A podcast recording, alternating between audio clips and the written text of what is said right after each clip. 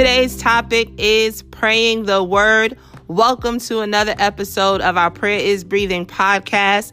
You are going to be so glad that you tuned in today because I'm going to talk to you about why we should pray the word of God. And if you get this message, you are literally going to see such a transformation in your prayer life and in your walk with the Lord. All right, so let's start with Psalms 138, verse 2 says, I will worship toward your holy temple and praise your name for your loving kindness and your truth. For you have magnified your word above all your name.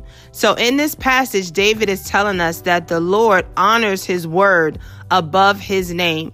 And that's a powerful key verse as to why we ought to pray the word of God because the word of God is powerful and the word of God will allow us to see fruit in our prayers. And so as we jump in, I want to share a quick testimony about the word of God in my time of prayer and in my life. And so many years ago, I used to have dreams and just a really, really weird dream. And so I had a dream that someone was chasing me.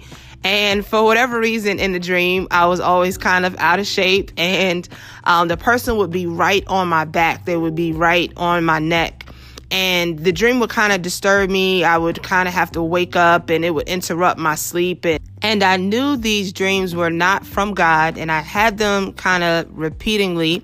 And I began to read the word of God in Proverbs 3, Proverbs chapter 3, verse 24. And it says, When I lie down, I will not be afraid. Yes, I will lie down and my sleep shall be sweet. And it goes on even to say that my feet will not be caught. And so I memorized that entire passage and began to pray the word of God every night. I would just pray that verse in first person and say, When I lie down, I will not be afraid. Yes, I will lie down and my sleep shall be sweet. I will not be afraid of sudden terror nor of trouble from the wicked when it comes. For the Lord is my confidence and he will keep my foot from being caught. And let me tell you, as I began to pray the word of God, those dreams came to an end. I would pray that that verse before I went to sleep and those dreams completely stopped. And so I saw the power of God and there's so many times where I see the power in praying God's word and holding on to what he has promised us. So that's so important to me that we pray the word of God. All right, our second reason why we should pray the word of God is because the word of God is a sword. It is a sword, it is a weapon, and we need to fight because many of us know that we are in a spiritual warfare. And we see that in Ephesians chapter 6, which talks about putting on the whole armor of God. And then verse 17 of Ephesians chapter 6 says, And take the helmet of salvation and the sword of the Spirit which is the word of God. So it makes it very clear that the sword, the weapon that we fight with is the word. And we have to know that we are fighting in this battle and we need to have the weapons that God has given us and God has given us his word. And one powerful example of the word of God can be found in Matthew chapter 4, verse 4. And it's a familiar passage where Jesus is being tempted by the devil. And he's saying, you know, if you are the Son of God, turn these stones into bread. And we know that Jesus was fasting for 40 days. And Jesus' response was, Man shall not live by bread alone but by every word that proceeds out of the mouth of God. And so he begins to fight the enemy with the word. And in that, we see a really valuable lesson that man should not live by bread alone, which is just the things that please our flesh or even things that we see naturally, but we need to live by the word of God. And we cannot see the word of God. So it makes it hard, it makes it difficult, but it's so important that we understand that a lot of the battles that we are facing, they are not natural, they are spiritual, and we have to fight with spiritual weapons. Amen. So as we live by the word of God, we also have to allow the word of God to lead us and to guide us. And Psalms 119, 105 says, Your word is a lamp unto my feet and a light unto my path. And so, if God's word is a lamp unto our feet, we need to make sure that that lamp is lit We need to make sure that we have the Word of God guiding us and we have the Word of God leading us. And so that's important for us to understand the power that God has put into our hands.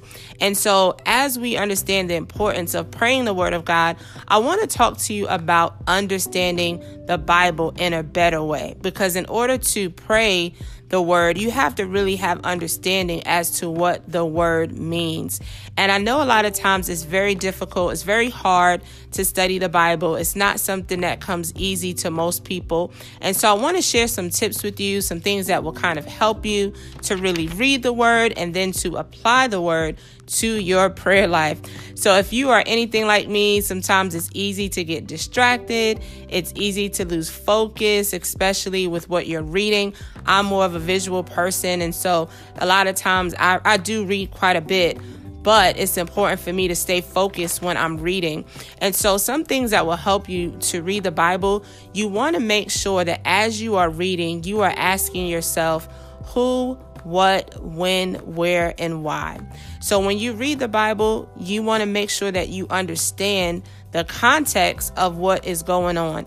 You want to make sure that if you are reading and you're not aware of what's happening, that you're not just reading aimlessly or you're not just reading just to check it off your list, just to say, hey, I read the Bible. You want to take some time because it's not a race and it's not something that we do just so we can feel good about ourselves, um, but it's something that we have to do for understanding. So, whether that's reading one verse, two verses a day, you want to read where you understand what is actually going on. So, if I am reading the Bible, what I will do is actually try to read a book of the Bible at a time in order to really study what you are reading. In order to really study and really digest, you definitely want to read uh, an entire passage and sometimes that's not the easiest thing to do because we like to just read one scripture, and I do that as well. And of course, that's totally fine. But there's a lot of power when you actually have a connotation of what is going on in a particular passage. So, for example, we have a very popular verse, it's Jeremiah 1 verse 5 says, Before I formed you in your mother's womb, I knew you. I ordained you as a prophet to the nations. And so, if we read the context of Jeremiah, we know that Jeremiah was very young and he questioned what God was calling him to do because of his age, because of his youth. And God begins to speak to him about his purpose and about his destiny. And so, now if I have the context of that verse, when I'm going through things about my destiny and my calling, or I feel too young, or what have you, I can have that powerful story as a reference to what God is doing in my own life. And so that's why it's so important that we not only take out memory verses, but we have a connotation of what is going on in the story. So when you're reading the whole passage, that's where you want to stop and ask yourself who, what, when, where, and why also, I like to meditate on the Word of God throughout the day, and that helps with understanding because as you meditate on the Word, you will actually begin to think about or replay what happened or a story that you read and kind of talk it out to yourself. And I know that may sound uh, interesting, but it's so key and it's so helpful and it's so powerful.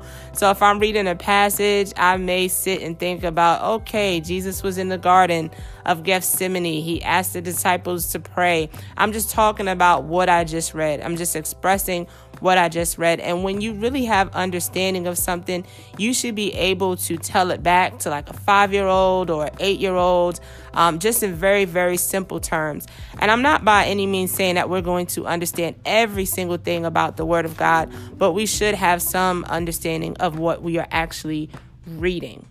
Okay, and so in that, what also helps with reading the Bible is you can read the same passage in different translations. So if you read Ephesians chapter 6 in King James Version, you can also read that same passage in the New Living or New International Version just to get a better understanding. So as you take your time, as you study, there's many tools that help you. I love the Bible app, YouVersion, that also allows you to highlight some scriptures and come back to them.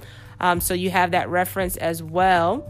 And then once you are reading and highlighting and referencing, get some memory verses or some things that you can actually memorize so you can have that almost like bullets in your time of prayer.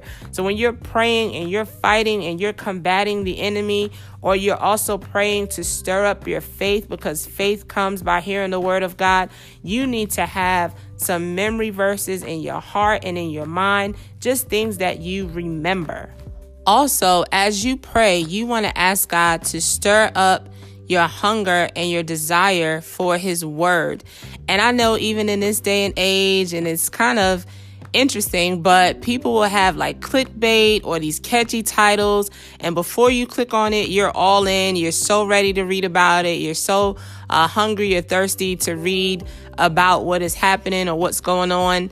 And so we need to be like that when it comes to the Word of God, just hungry for more of God's Word. And if you are not, it's okay to be honest with the Lord. It's okay to be transparent because God knows all things. And then pray about it. Pray and say, God, I know that your word is important. I know that I need to be reading, studying the word, praying the word, but my desire for your word is not really there. And ask God to stir up your desire for more of Him because I found in my own life that even desiring the word of God helps me to understand it better. Because when you're hungry, when you're thirsty, God will speak to you in such a real way, in such a rich way, because your heart is there. And a lot of times, even in the most devastating times of our lives, the Word of God becomes more real because we're in such a vulnerable place where we want God more, where we desire God more, where we have His Word more. And so that's where we need to be in our heart and in our soul and in our mind that we are open to reading and studying the Word of God. Let me encourage you and tell you that as you read, God's word will not come back to him void. And we see that in Isaiah 55, verse 11 says, So shall my word be that goes forth from my mouth. It shall not return to me void, but it shall accomplish what I please, and it shall prosper in the thing for which I sent it. So, our last episode, we talked a lot about faith, about believing the word of God, about standing on God's promises, about fervency, not just being how loud you are, but your ability to believe God and your ability to have faith. And so if you have faith in God's word as you pray it, like the story that I shared, I have so much faith in the word in Proverbs 3:24 when I go to sleep, and I pray that verse with all my heart and with all my soul and with all my mind, and I've seen the word of God work in my life. So it's easy for me in many cases to apply my faith. And so as you apply your faith and as you read and pray the word of God, with all understanding and power and authority. You will see the heavens open up to you. You will see God stand on his word. You will get to know God in a better way and you will see your prayer life shift and change um, tremendously. And I want to just give you an example of that because when we pray, we can say, God, we pray that uh, you bless my life. We pray that you strengthen my life. And then I will also say, God, I thank you for Psalms 84. I thank you that no good thing will you withhold from those that walk uprightly and begin to put the word of God into your prayers in such a beautiful and a rich way. And so I pray that this episode has helped you tremendously. I pray that God continues to bless your life. And I want to say a quick word of prayer with you because I am fired up just talking about the Word of God and how powerful God's Word is. And so I'm going to pray as we close out this episode. God, I thank you for each and every person that is listening. I thank you for the power of God. I thank you, Lord, that you have given us your Word, that your Word will not return void. I pray, God, that you would continue to open up the eyes of our understanding. And I pray that your Word will be hidden in our hearts.